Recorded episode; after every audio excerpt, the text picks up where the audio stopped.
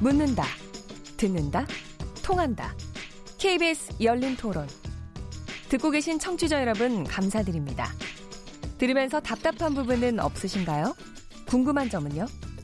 그렇다면 함께 토론에 참여하시죠. 유료 문자 샵 9730을 이용하시면 됩니다. 단문은 50원, 장문은 100원의 정보 이용료가 있습니다. 스마트폰 어플리케이션 KBS 모바일 콩을 통해서도 무료로 참여하실 수 있습니다. KBS 열린 토론은 언제나 열려 있습니다.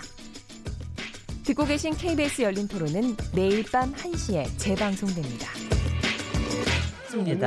그것도 예, KBS 열린 토론 이렇게 중간에 잠깐 쉬는 동안에도 굉장히 또 토론 계속해서 하고 계십니다. 이 월요일 코너 정치 재구성 정말 뜨거운데요. 몇 개 청취자 의견 소개해드리도록 하겠습니다. 휴대폰 뒷번호 2934번님. 신재민 씨 청와대 수사관의 문제는 여야 정쟁으로 덮을 것이 아니라 확실한 사실관계를 밝혀야 한다고 봅니다. 이번 사건이 전 정권과 같은 전철을 밟지 않게 되길 바랍니다. 국민의 신뢰를 저버리지 말아주세요. 휴대폰 뒷번호 9772번님. 신재민 전 사무관은 공익제보자라고 봅니다. 그런 용기를 내기가 어려웠을 겁니다. 신재민 전 사무관을 공익제보자로 보호해 주시길. 휴대폰 뒷번호 8959번이 신재민 전 사무관은 폭로는 절차를 무시한 경거망동한 일이라고 봅니다. 휴대폰 뒷번호 2724번님. 요즘 이로 벌어지고 있는 일련의 일들은 사실 일어나면 안 되는 일들 아닌가요? 촛불혁명으로 탄생한 정부이고 과거 정부와는 다르다고 얘기했지만 현재 사건들로 보면 전 정권과 별반 달라 보이지 않습니다. 콩으로 임종호 아이디님. 정치권에서 정말 풀어야 할 문제가 많은데 신재민 전 사무관 문제를 침소봉대에서 여야 정쟁을 부각시키니 뉴스 듣고 있는 사람으로 너무 피곤합니다. 언론도 의도를 가지고 확대 재생산하는 부분들 삼가야 합니다. 콩으로 황영구 아이디님. 신재민 폭로권은 국민이라면 진실을 알고 싶어 할 겁니다. 국정조사든 청문회든 열어서 실체적 진실을 밝혀주시기 바랍니다. 여러 가지 얘기들이 많이 나왔는데요. 아마 곧 뭐 여러 전후 좌우와 여러 가지 이유들을 다들 더 잘 아실 수 있게 될 것 같습니다. 월요일 정치 재구성은 영상으로도 여러분들 보실 수 있는 거 아시죠? KBS 모바일 어플리케이션인 마이K에 접속하시거나 유튜브, 페이스북에 들어가셔서 KBS 열린 토론 검색하시면 바로 저희들이 지금 여기서 토론하는 장면이 바로 나올 수 있습니다. 청취자 여러분들 계속 뜨겁게 참여해 주시기 바랍니다. 오늘 월요일 정치 재구성 김경협 더불어민주당 의원님, 이현재 자유한국당 의원님, 이준석 바른미래당 최고위원님, 김홍신 정의당 정책위 의장 네 분과 함께하고 있습니다. 자, 우리 두 번째 이슈는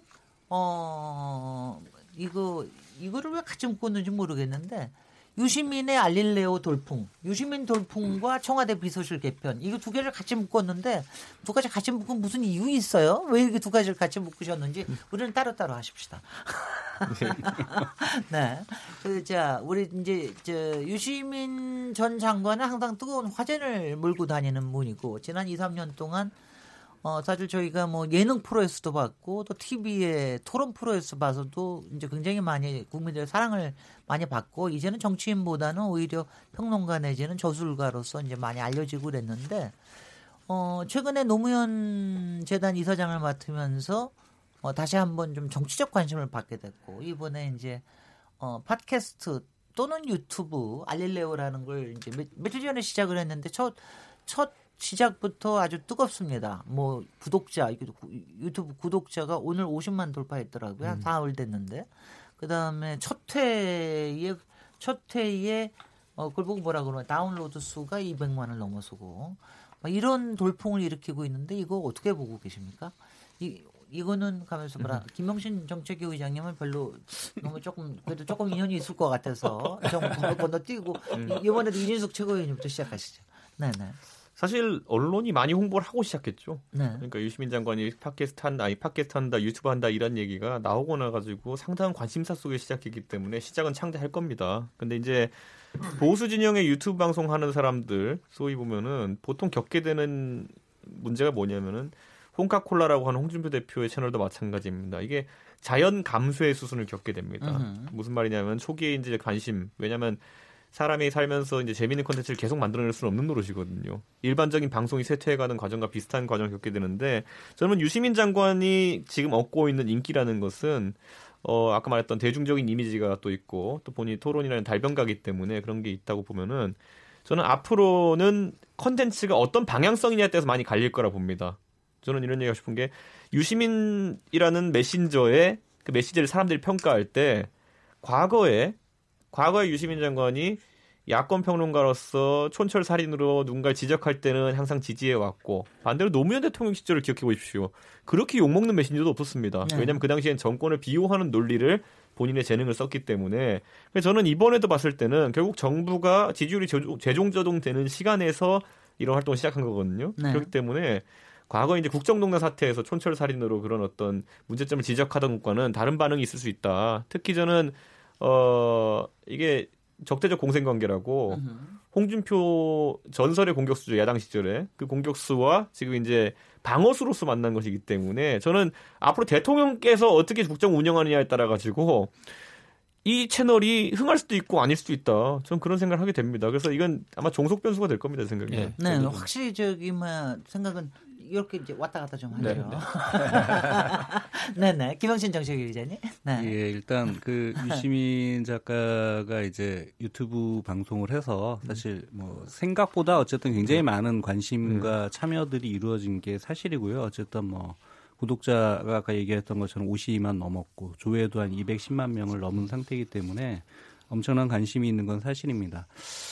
일단 그게 세 가지를 얘기했던 것 같아요. 그러니까 앞으로 그게 얼마나 지속성을 발휘할지는 이제 봐야 되겠지만 기본적으로 정책 현안에 대해서 좀 깊이 있는 분석을 좀 해보겠다라고 하는 게 이제 첫 번째였던 것 같고요.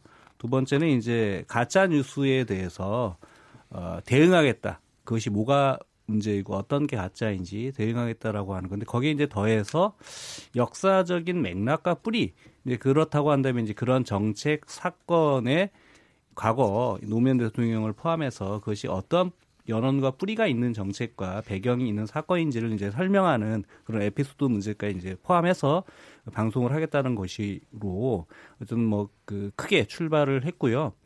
저는 어쨌든 기간에 그 유튜브에 뭐 우리 뭐 홍준표 전 대표가 하시는 거나 김문수 전 의원이 하시는 게 조금 선정적 방식으로 접근한 게 많았잖아요. 좀 일단 좀 이렇게 막말도 좀 하시고 그다음에 일단 좀 이렇게 그게 가짜 뉴스냐 아니냐 이렇게 논란 두께 제기되는 방식의 뉴스였다라고 한다면 오히려 저는 이제 정당이나 정치 세력들은 좀 깊이 있는 분석도 이야기하고 그다음에 현안에 대한 자기 식견도 얘기하고 좀 더 비전과 가치와 뿌리에 대해서 얘기할 수 있는 부분들이 원래 재미없어서 많이들 안 보시는데 이번에 어쨌든 유시민 작가가 이제 그런 걸 시도한 거니까 저는 뭐 그런 방향으로 오히려 이후에 정치인들의 유튜브가 그런 방향으로 좀 선회하는 계기가 되었으면 좋겠다 이런 뭐 희망도 있습니다. 아니 그 첫 번째 그 방송에 대해서는요. 그게 한 50분, 60분 되는 것 같은데 사람들이 저기 아주 다운로드는 많았지만 사람들이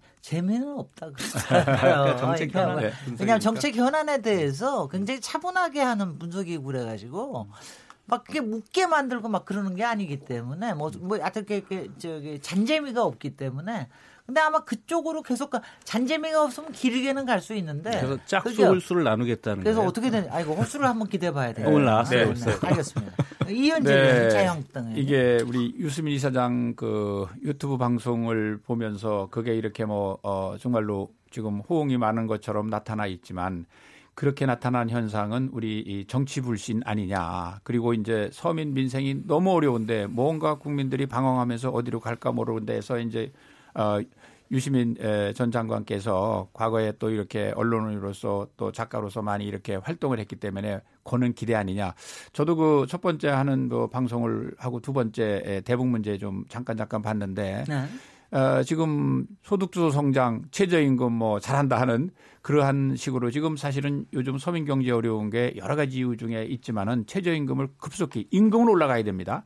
그런데 너무 급격하게 한 2년 동안에 30% 가까이 인상하다 보니까 이게 모든 면에서 좀 문제가 생기지 않습니까? 그런 면에서 이제 그렇게 어떻게 보면은 그 정부의 정책을 옹호하는 쪽으로 그리고 대북 문제도 결국은 대북 문제는 북한의 핵을 폐기하는 게 핵심인데 그걸 피해서 뭐 금정은 위원장 뭐 서울 방문하는 것을 그냥 학수고대 하느냐 이렇게 각오를 하다 보니까 국민들이 대통령 지지도 좀 내려가는 원인 중에 하나 아닌가, 그런 측면에서 봐서 이게 이렇게 계속 뭐 인기를 끌어가고 가기는 어렵지 않느냐, 일단 그렇게 알겠습니다. 봅니다. 네, 김경협 의원님은 어떻게 천군만마를 좀 얻으신 것 같은 그런 느낌입니까? 어떻게 그쪽에서 민주당 내에서는 꽤 또 달가워도 안 할 것 같아요. 우선 아까 재미 얘기했는데 우리 네네. 열린 토론보다는 재미는 없는 것 같아요. 근데 그건 확실한데. 예, 그렇죠. 근데 거기는 구독수. 거기에 대해서는 다 동의하시죠. 네. 근데 우선 이 취지가 보니까 정말로 SNS나 유튜브에 여기를 통해서 퍼지고 있는 가짜 뉴스가 정말 심각합니다. 그리고 저한테도 거의 카톡으로 하루에 몇 개씩 들어오는데요. 우리 지역에 이제 우리 지역 주민들께서 이제 보시고 아, 이거 사실이냐 이러면서 이제 카톡을 보내줍니다. 문자로도 보내주기도 하고. 그런데 정말 황당한 얘기들이 참 많아요. 뭐 5.18 북한군 개입설부터 시작해가지고요. 온갖 이 가짜 뉴스가 사실 이 정상적인 공중파 방송에서는 타기도 힘든 이런 뉴스들인데 실질적으로 SNS로 이렇게 해서 쭉 이렇게 퍼지고 있는 게 보면은 정말 심각합니다. 그다음에 심지어는 지금 경제 지표 왜곡하는 것까지 시작해가지고요. 온갖 이 지금 현재 이 가짜 뉴스가 또 이 보면은 또 SNS를 또 보시는 분들은 이것만 보지 또 주로 이렇게 또 이 잘 방송 잘 안 보시더라고요. 이런 것들 보면은 그 이제 이러시던데. 그래서 이제 이걸 보면서 아, 이렇게 가면 안 되겠다. 이것은 여론을 왜곡시키고 사실 자체를 왜곡시켜서 전체적으로 이 하나의 좀 국론이 모아지는 과정이나 아니면 정상적인 여론이 형성되는 과정들을 이런 것은 좀 방해하는 요인들이다. 그래서 아마 그런 부분들에 대해서 직업은 작가죠. 네. 과거에는 정치를 했지만은 작가라는 신분으로 그런 부분들에 대해서 팩트 체크를 하겠다, 확인을 해주겠다라고 이제 하는 취지로 시작을 했는데. 어우, 저도 이렇게까지 호응을 얻게 될 줄은 몰랐어요. 질투나시죠? 아니, 부럽습니다. 정치하는 사람으로서의 정말 부러워요. 예. 야, 이렇게 한 방에 그냥 갔다가 50만, 200만 명이 뭐 정말 아주 부럽습니다. 그런데 사실 이 방안을 말이죠. 네. 제가 작년 7월 달에 원래 저도 그런 계획을 했었거든요. 네. 그래가지고 한번 우리 이제 보좌진들하고 얘기를 해서 우리도 이 유튜브 방송을 한번 준비를 한번 해보자 이렇게 했는데 아직 시작은 못했는데요. 그런데 저는 이제 해도 안 됐겠죠. 근데 아무래도 유시민 이사장만큼의 뭐 저 인지도가 안 되니까 그런데 네. 아, 역시 부럽습니다. 아니 그런데 아무래도 그렇게 이제 첫 번 걸 본 이유가 아무래도 거품 때문 아니겠습니까? 유시민이 언젠가 정치인으로 돌아온다. 더군다나 대권 후보로 그렇죠. 돌아온다.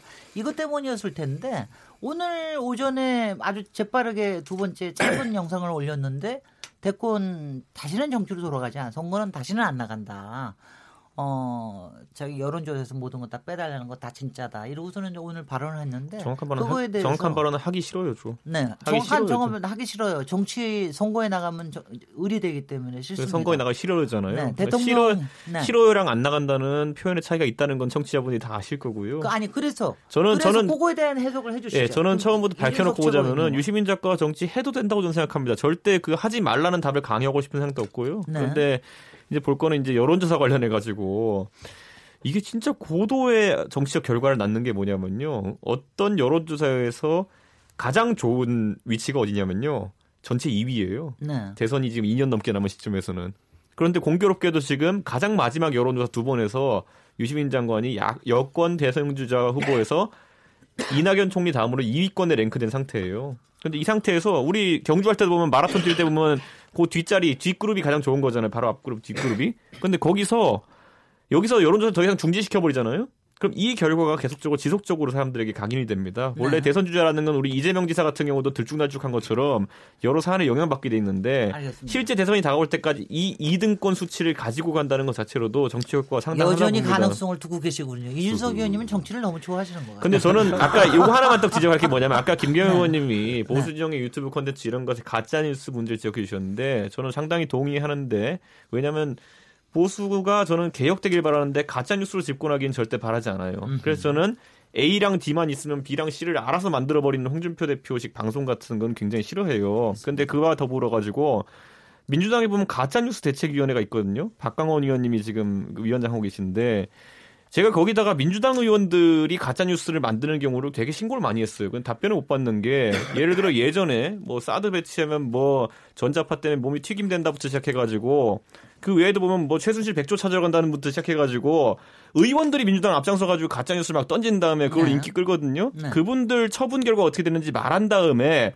보수 진영의 그냥 일개 유튜버 패널들에 대해 가지고 지적을 해야 된다. 저는 정치권이 보수도 그렇고 진보도 그렇고 가짜뉴스로 정쟁을 벌이고 이권 탐하는 것 자체가 저는 그렇습니다. 아주 마음에 안 드는 문화입니다. 알겠습니다.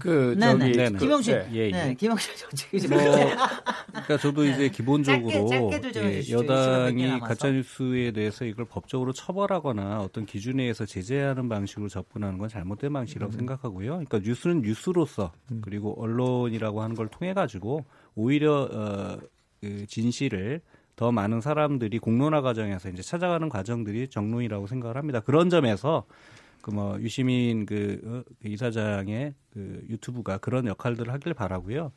이제 유시민 이사장님이 이제 정치 복귀에 대한 뭐 이걸 해석으로 보시는 분들도 있긴 하지만, 그러니까 제가 이해하고 만나와서 같이 이제 얘기를 해봤던 과정에서는 이분이 기본적으로 정치에 대해서 스스로 즐거워하지 않으세요. 네. 그러니까 그 오늘도 이제 얘기를 하셨지만 그래서 자기가 그러시는 거죠. 행복하지 않다 그것이.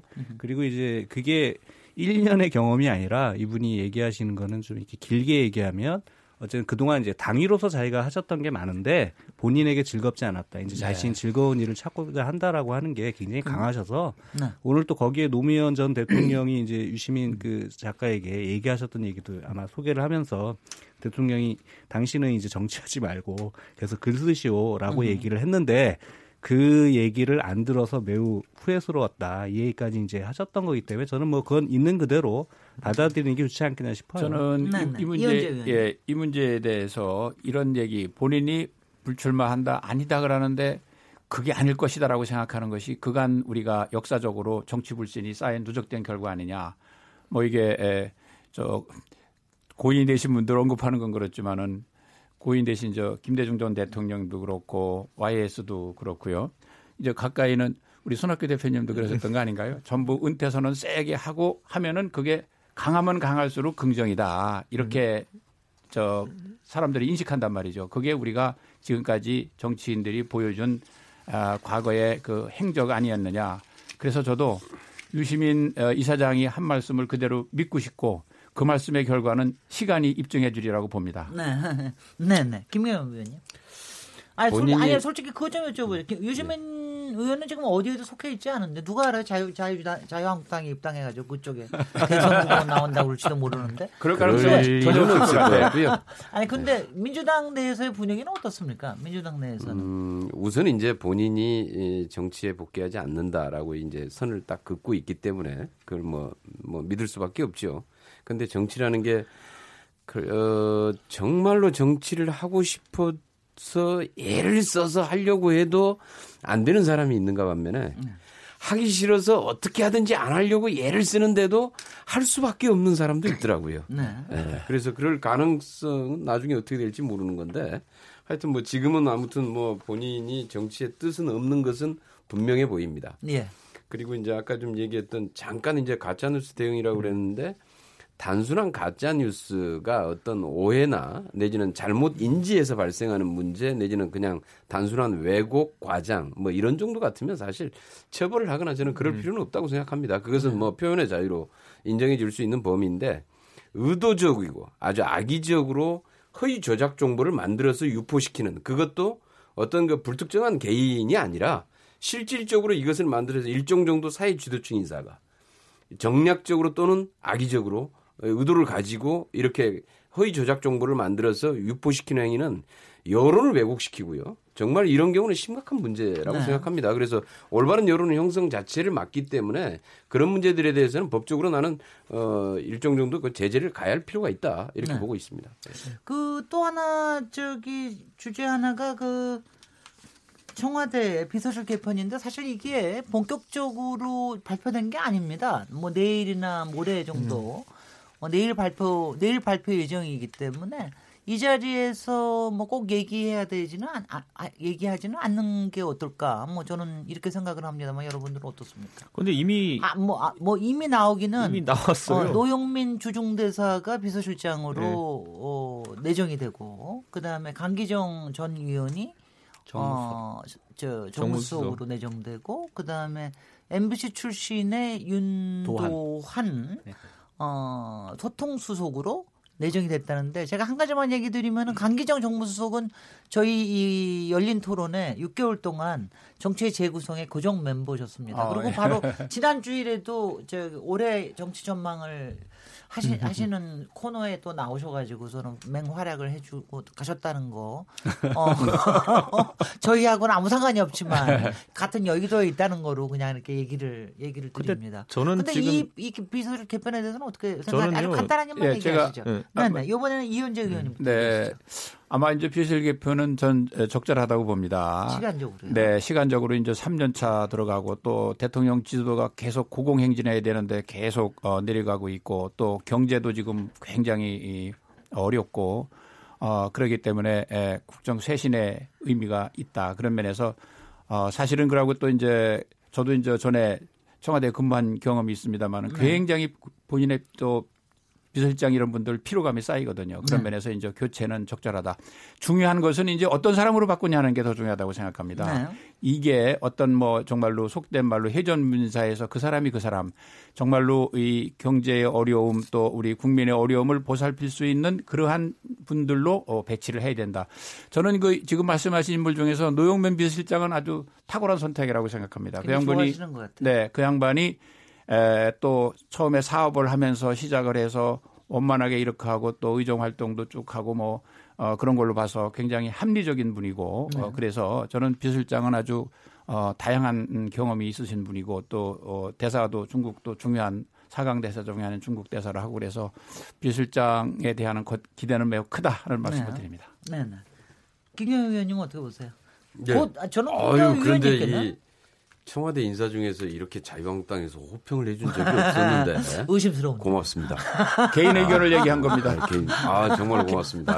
아주 개인적으로 근데, 정말 잘 보셨어요. 네. 왜냐하면은 이 노영민 대사가 전체적으로 시야가 굉장히 넓어요. 그리고 굉장히 좀 이렇게 전략이나 이런 것들을 구사하는데 과거에 이렇게 이제 선대본부나 이런 데서 일하는 걸 보면은. 그런 것들을 바라보는 시각이 있고요. 아주 이렇게 편향되지 않고 전체를 합리적으로 굉장히 보는 이제 이런 면. 그 다음에 그러면서도 꼼꼼하게 굉장히 또 세밀하게 또 챙기는 면도 있습니다. 네. 그래서 아주 된다면은 아주 참 적격이겠다. 저도 이제 그렇게 생각을 하는데요. 네. 근데 이제 아까 좀 잠깐 말씀을 하셨는데 청와대 일이라고 하는 게 참 보면은 힘든 것 같아요. 예, 특히 저도 이제 우리 이현재 의원님도 청와대 근무하셨는데. 저도 그때 청와대 근무하면서 거의 한 1년 하면은요. 네. 심신이 정말 빠지죠. 소진됩니다. 네. 네. 이거 멀쩡하던 이빨이 흔들흔들해요. 실제로. 그런데 이런 사람들이 되게 많아요. 저만 있는 네. 게 아니라 가서 보면 진짜로. 그러니까 이런 정도로 좀 힘든 자리라서 적정하게 좀 때가 됐을 때 좀 교체를 시키는 것도 저는 네. 일단 새로운 좀 분위기 일신이나 새로운 좀 활력을 만들어낸다는 의미에서 굉장히 좀 적절하겠다 이렇게 보고 있습니다. 네네. 저는 시기적으로는요 늦었다 조금. 근데 늦었지만 지금이라도 하는 게 다행이다라고 생각하고요. 네. 둘째로는 비서실장은 그래도 지금 이미 사실상 인선이 발표됐는데 좀 대통령께서 다시 제고해 주셨으면 하는 생각을 하는 게. 사실 지금 보면은 우리 젊은 세대가 2030 세대가 이번 정부에 갖고 있는 불만 중에 가장 큰 거는 산업화 민주화도 아니고 이제 원하는 건 공정에 대한 부분인데 과연 우리가 보통 얘기할 비서실장은 대통령과 철학을 공유하고 가장 신뢰하는 인물을 뽑아야 된다라고 이야기하는데 그럼 대통령께서 가장 신뢰하고 철학을 공유하는 인물에 마지막으로 정치권에 논란됐던 일이 무엇이냐를 살펴보면은 저는 이분이 애초에 공천을 못 받았던 이유가 뭐냐면요 자신의 산자위원장 할 때 자신의 산하기관, 피감기관들에 해당하는 분들한테 책을 팔았는데 그거를 자신의 의원회관 방에 이제 카드 결제기를 이제 설치해가지고 카드로 시집을 강매했다 이래가지고 이거는 더불어민주당 윤리심판원에서 이미 당원권 정지 6개월의 징계를 내린 사안이에요. 네. 근데 이게 뭐냐면요. 산자위원장으로서의 자신의 소소한 권력을 이용해가지고 시집을 강매한 것 청년들이 가장 불공정하다는 얘기는 갑질의 영역에 있는 거예요. 그리고 또 두 번째 뭐냐면은 본인의 이제 아드님께서 이제 26살의 나이로 홍재윤 국회 부의장의 비서실에 이제 근무했었는데 국회지고 이제 그게 그 당시에 논란이 되니까 또 그만뒀어요. 근데 이게 제대로 해명이 안 됐습니다. 그때 해명이 뭐라고 나왔냐면은 아들은 26살이지만은 뭐 미국의 유명 대학을 나와가지고 충분히 그런 능력이 있다. 근데 뭐 채용 절차나 이런 거에 대한 해명은 별로 없었거든요. 예. 그렇기 때문에 이거는 만약에 이번에 비서실장 되신다면은 깔끔하게 해명하셔야 되고 알겠습니다. 안 되면은 젊은 세대가 또 다른 불공정으로 최근에 여기고 있는 채용 비리에 해당할 수도 있어요. 그러니까 네. 저는 이 두 가지를 완벽하게 대통령께서도 이번에 신년 기자회견 하시면서 질문이 들어올 텐데 좀 해명해 주셔야 된다. 안 그러면은 처음부터 출범과 함께 비서실에 대한 젊은 세대의 기대는 많이 잦아들 수 있다는 생각합니다. 네, 김홍신 정책위 의장님. 예, 일단 그 정부 임기가 5년이니까 개월로서 치면 이제 60개월이죠. 그래서 보통은 그 동안의 비서실장들의 임기가 한 정권당 한 4분에서 한 5분 정도 해서 5분일 때는 평균 1년, 4분일 때는 이제 1년 한 3개월 정도를 했던 것 같아요. 그래서 지금 이제 20개월 차가 된 거니까 시기적으로는 어쨌든 뭐 아까 얘기했던 것처럼 충분히 그 진력을 다했다고 한다면 이제 교체 시기에 있겠다라고 볼 수 있을 것 같고요. 두 번째는 어쨌든 이제 지금 뭐 대통령에 대한 지지율도 계속 하락하고 있었고 청와대와 관련해서 어쨌든 여러 가지 잡음들도 불미스러운 사건들도 좀 있었기 때문에 그런 측면에서 이제 국정을 쇄신한다라고 하는 측면도 있을 것이고요. 또 지금 교체 대상으로 언급되는 분들은 다 내년도 총선 출마를 예정하고 계신 분들이기 때문에 또 아마 그런 뭐 배려 측면도 있을 거라고 봅니다. 근데 지금 그 내일 발표 예정인 세 분의 경우 보면 전임들보다는 어쨌든 이제 국정 이제 경륜이라든가 경험들은 더 많으신 분들로 보여요. 네. 그런 점에서 이제 아무래도 안정성들은 높아질 것으로 보이는데 다만 이제 이분들이 어쨌든 이제 문재인 정부에게 국민들이 원하고 있는 촛불 개혁에 대한 개혁성들이 더 강화될 거냐, 그건 조금 더 지켜봐야 될 대목이 아닌가 이렇게 보고 있습니다. 네, 알겠습니다. 저희가 유시민 돌풍과 청와대 비서실 개편에 대해서 얘기 나눠봤는데 잠시 쉬었다가 다음 꼭지로 넘어가도록 하겠습니다. 지금 여러분께서는 KBS 열린 토론 시민 김진애와 함께하고 계십니다. 토론. 듣기만 하면 답답하시죠? 유료 문자 샵 9730으로 문자 보내시면 토론에 참여하실 수 있습니다. 짧은 문자는 50원, 긴 문자는 100원의 정보 이용료가 있습니다. 스마트폰 어플리케이션 모바일 콩을 통해서도 무료로 참여하실 수 있습니다. KBS 열린 토론은 당신을 향해 언제나 열려 있습니다. 네, KBS 열린 토론 월요일 코너 정치 재구성과 함께하고 있는데요. 영상으로 생중계되고 있습니다. KBS 모바일 어플리케이션인 마이K에 접속하시거나 유튜브, 페이스북에 들어가셔서 KBS 열린 토론 검색하시면 저희들이 토론하는 모습을 바로 보실 수 있습니다. 청취자 여러분들 항상 좀 관심 가져주시기 바라고요. 마지막 꼭지, 위기의 바른미래당 정계 개편 전망이 어떻게 되느냐. 이준석 최고위원님 모셔다 놓고 이런 얘기를 왜 토론으로 이렇게 잡았는지는 모르겠는데 아마 이래서 그런 것 같아요. 2월 달에 지금 2월 말이죠. 네, 2월 말에 2월 말에 자유한국당이 전당대회 있고 또 그 전후로 해서 정계 개편에 대한 얘기도 많고 또 4월 달에 이제 재보궐선거 아마 3개 정도 될 것 같긴 하지만 이것도 다가오고 그러니까 그러면 최근에 또 이제 탈당 러쉬도 조금 있는 것 같고 그래서 어떻게 되느냐. 그동안 저기 이학재 위원이 현 의원이 탈당하셨고 류성걸 전 의원 탈당하시고 또 영입 1호셨던 박종진 님도 탈당을 하셨는데 이런 상황에서 지금 어떻게 되고 가고 있는지 이거는 또 이준석 최고위원님께 제일 먼저 들어가야 돼요. 지금 어떻게 되고 있는 겁니까? 그러니까 한 제가 봤을 때 한 반년 동안 그 정치부 기자들이 계속 이제 타이머를 돌려가지고 한 번씩 내는 게 뭐냐면은 곧 바른미래당 위기 그리고 곧 김정은 방남 이 두 가지는 계속 타이머가 계속 돌아갑니다. 한 번씩 이제 언급을 하게 되는데 저는 이런 얘기하고 싶어요. 그러니까 바른미래당의 탈당 러시다라는 기사 이런 걸 볼 때마다 저는 의구심이 약간 드는 것이 뭐 이학재 의원님은 사실 합당 전부터 그런 기미가 있었기 때문에 몇 번 이제 개인적인 친분이 있는 분들이 주저앉혔던 것이고요. 그것이 이제 더 이상 그게 안 되니까 이제 나가시는 측면이 강하고, 바른미래당 연쇄 탈당 이렇게 얘기하는데, 예를 들어 저희가 지도부에 있지만은 지역위원장으로 있는 70여 명 중에서 탈당한 분 2분밖에 없어요. 원외 인사 중에서도. 그렇기 때문에 저는 뭐 이런 부분에 대해 가지고 뭐 크게 보도하면 할 수 있지만은, 오히려 이 날짜 계속 잡히는 게 그 말했던 그런 어떤 붕괴의 날 자체는 오지 않을 것이다라는 생각하게 되고요. 두 번째로는 뭐냐면은, 바른미래당의 지금 상황 속에서 지지층의 구성을 뭐로 하느냐 때문에 고민이 다들 많았어요. 그러니까 뭐냐면은 그 지금까지 영남과 호남의 화합 뭐 이런 구호들이 있었는데, 최근에 지도부가 새로 구성되면서 저희가 기치를 걸었던 게 뭐냐면 젊은 지지층을 끌고 모으자라는 이야기를 했었고, 지금 가시적인 성과들이 여러 수치로 나오고 있는 상황 속에서 그 90력의 그 어쨌든 지점은 잡혔다. 그래서 저는 이 부분에 있어서 오히려 당내의 분위기는 최근에 전례 없이 좋은 상황입니다. 네. 네, 그리고 아까 박종진 그 전 후보나 신용환 후보에 대해서 얘기가 나왔는데요. 이 두 분의 행보는 아까 말했던 다른 탈당하신 분과 좀 다른 게 뭐냐면요. 박종진 앵커는 저랑도 개인적으로 방송 많이 해서 친분이 있지만은, 최근에 이제 예능 방송에서 정당 당적을 보유한 채 시사 예능에 출연하는 것을 많이 금지하고 있습니다. 네. 그래가지고 최근에 이제 제가 뭐 미리 공개하는 게 아니라 본인이 공개했기 때문에 얘기하지만은, 박종진 전 후보 같은 경우에는 곧 그 상암동에서 뭐 방송사가 하는 시사 예능에 출연할 것이기 때문에 뭐 그런 행보와도 연결돼 있다, 이렇게 표현할 수 있을 것 같습니다. 아 예, 네네. 어떻게 보고 계세요, 김영신 정책위원장님? 그 기본적으로 일단 그 제3정당이 이제 갖고 있는 숙명 중에 하나가 독자적으로 성장해서 자기 발로 쓸 거냐, 아니면 이제 다른 정당 세력에게 끌려갈 거냐, 이제 이게 숙명인 것 같아요. 그래서 이제 그게 독자 생존이냐 통합이냐 이제라고 하는 화두를 계속 던지게 되는, 그 질문을 받을 수밖에 없는, 이제 어떻게 보면 이제 뭐 숙명이고 운명이다 이렇게 보여지고요.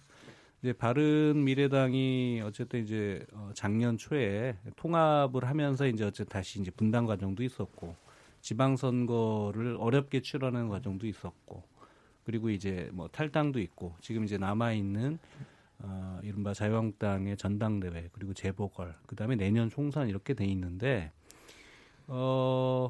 예상들을 많이 할 때는 이제 그런 바른 미래의 미래가 뭐냐. 그러니까 이게 예를 들면 우리는 일체 통화 없이 홀로서기를 하겠다라고 하면, 그 다음부터 사람들이 갖는 관심은 그러면 그 정당의 가치, 비전, 컨텐츠는 뭐냐, 이렇게 이제 보는데, 여전히 그걸 열어놓고 이제 고민들을 많이 하다 보니, 그러면 그게 어느 방향이냐. 그래서 예를 들면 그게 자유한국당이냐, 아니면 이제 예컨대 민주평화당이냐, 또 다른 무엇이냐, 이제 이런 거에 대해서 계속 질문이 올 수밖에 없지 않겠냐, 이렇게 봐지고요. 뭐 시기는 어디에서는 뭐 이제 전당대회, 자유한국당 전당대회와 그 재보궐선거 뭐 사이가 아니겠냐는 얘기도 있지만, 제가 볼 땐 조금 이른 것 같고, 올해 하반기나 뭐 이때 전후로 해서 어쨌든 좀 큰 틀에서의 바른미래는 어느 방향으로 자기 진로를 정할 것인지, 그리고 민주평화당도 독자적으로 자기 전망을 가질 건지, 아니면 일정하게 이제 다른 세력과의 연대연합을 할 건지에 대한 것이 좀 가름되지 않을까, 이렇게 보고 있습니다. 네네. 네, 이현재 의원님, 자유한국당 타당 얘기를 하는 건 조금 뭐 그렇긴 합니다만은, 네. 우리 바른미래당 분들이 우리 자유한국당에서 탈당해서 가신 분들이 많이 계십니다. 네. 그러다 보니까 그 뜻은 무슨 뜻이냐면은, 대개 중도 보수적인 성향을 가지신 분들 아니냐. 아, 그런 면에서 이제 진보 보수 그런 면을 좀 분명히 할 필요도 있고, 본인을 위해서도 그렇고, 이제 그래서 고민들을 하다 보니까 이런저런 얘기가 나오는 것 같고, 그런 계기가 되는 건 아마 뭐 이번에 2월 27일 저희들 전당대회라기보다는 아마 연말쯤 내년 총선을 계기로 해서 좀 더 이렇게 어떤 의사결정을 하시는 분들이 많이 나오지 않을까. 그러나 여하튼 우리가 조금 더 이렇게, 우리가 다당제가 좋으냐 양당제가 좋으냐 얘기가 있습니다만은, 저는 개인적으로 양당제가 돼서 좀 진보 보수, 중도 보수 이렇게 해서 분명히 하는 것이 우리 전국의 안정을 가져온다는 측면에서 또 뭐 바람직한 면도 있지 않나, 이렇게 생각합니다. 네, 그냥 그네 우리 김경협 의원님, 제가 지금 저기 이현재 의원님 얘기하시는 거 보니까 아, 선거제 개편은 거의 뭐 쉽지 않을 것 같다.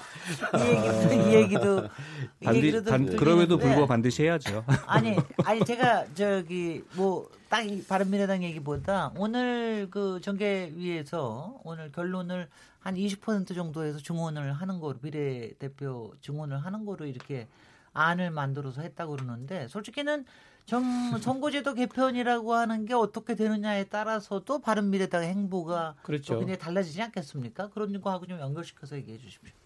네. 지금 이제 선거제도 개편이 물론 영향을 받을 텐데 네. 지금 이제 말만큼 실제로 그렇게 쉬운 상태는 아니거든요. 네. 그 의원 정수 확대하는 게 그렇게 쉬운 일은 아니고요. 그래서 이제 그런 이제 어려움들이 있다라는 것이고, 그다음에 이제 바른미래당 같은 경우가 이제 만들어진 창당 과정을 보면은.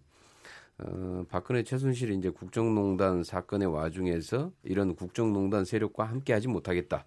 그래서 합리적인 보수, 그러니까 보수다운 보수 정당을 만들겠다. 그래서 이제 바른 정당을 만들었고, 국민의당에서 좀 더 보수적인 분들과 이제 합쳐서 바른 미래당으로 이제 이렇게 창당을 하게 됐는데, 처음에 사실 바른 정당을 만들 때도 그렇고 나름대로 보수 진영이 아니더라도 전체 다른 데서 좀 보기에도 상당한 좀 기대감은 있었던 것 같아요. 네.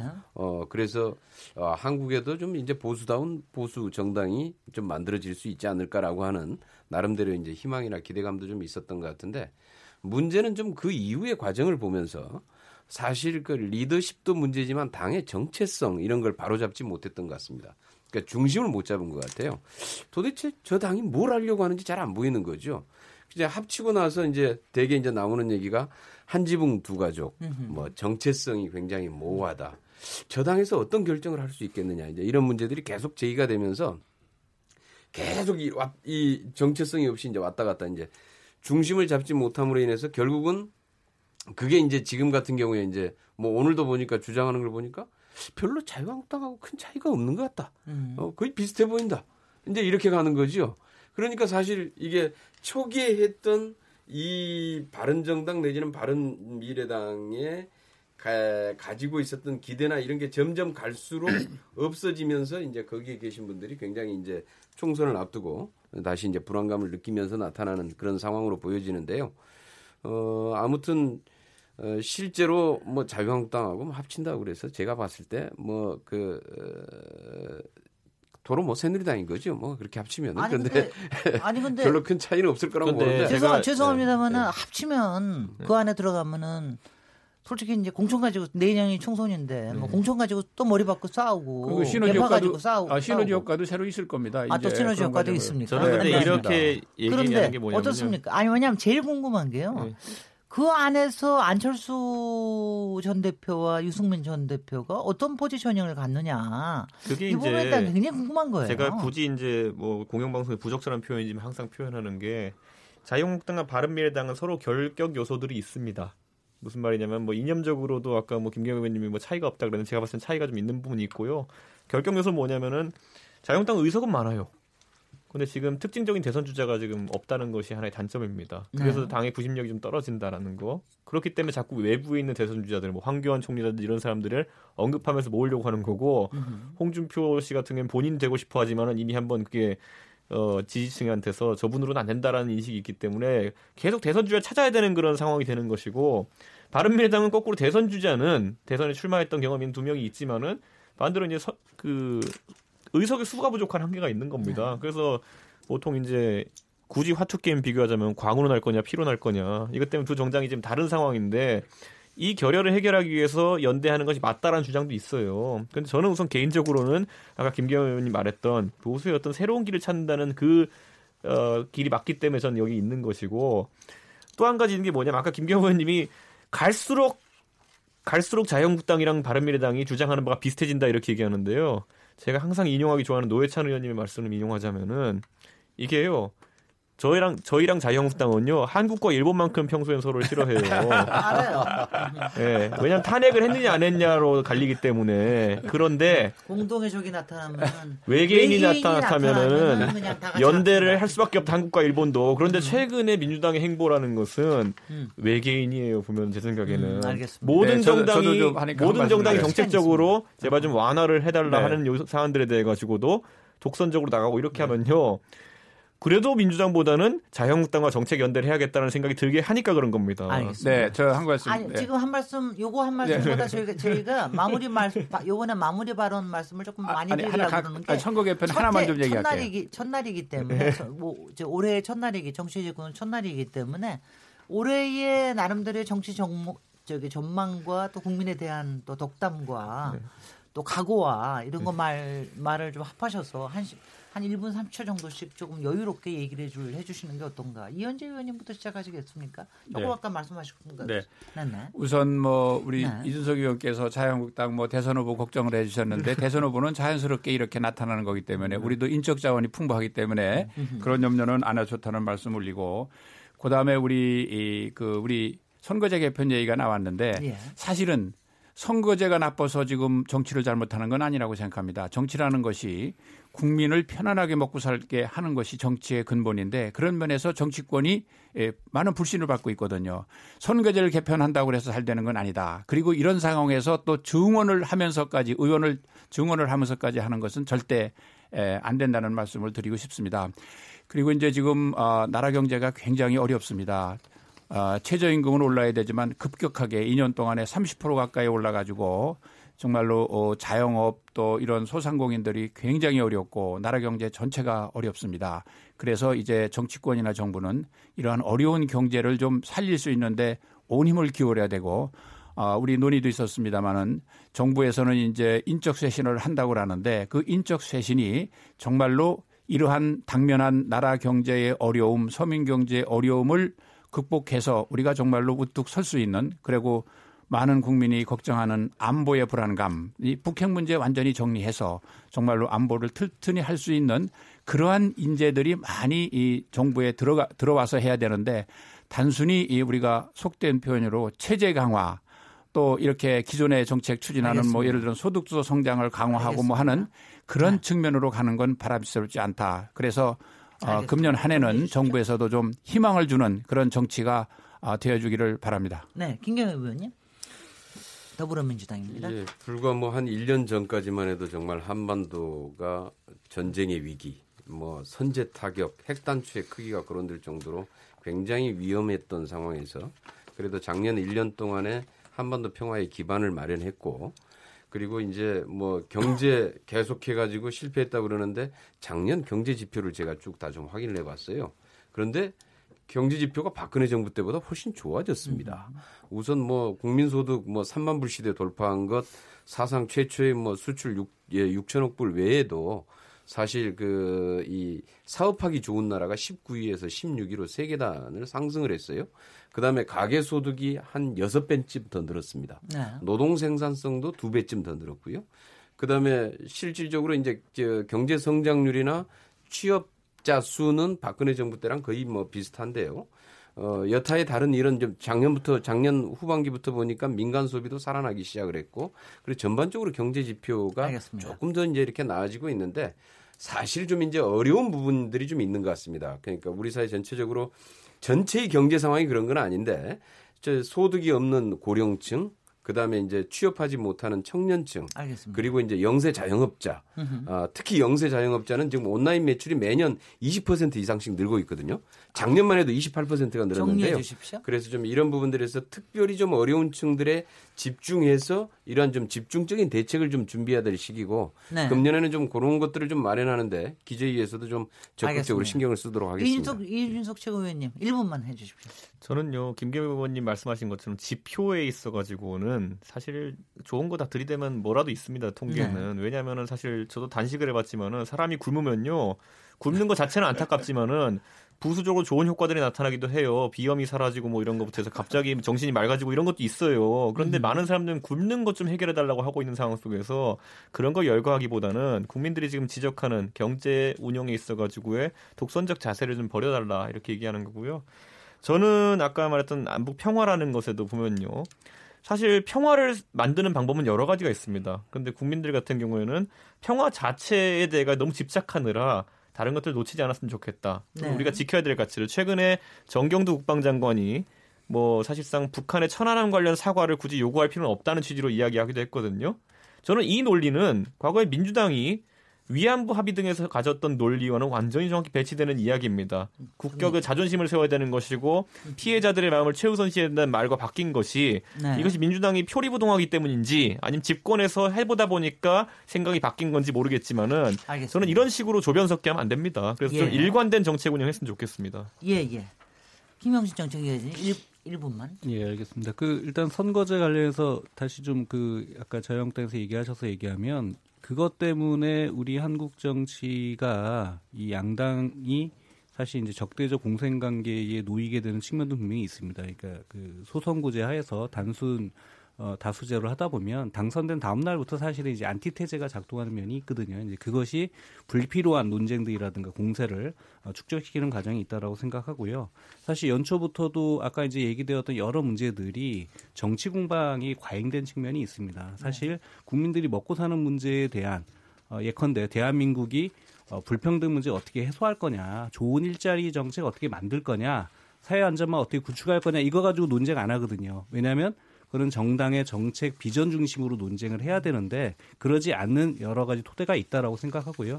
정의당 2019년도에 정의로운 대한민국, 평등한 대한민국을 위해서 더욱더 분발하고 노력하겠습니다. 예, 고맙습니다. 새해 덕담들 잘 들으셨죠? 다들 새해 복 많이 받으시기를 바랍니다. KBS 열린 토론 올해 2019년 기해년의 첫 정치의 재구성 코너 오늘 정치권의 뜨거운 이슈들로 함께 토론해봤습니다.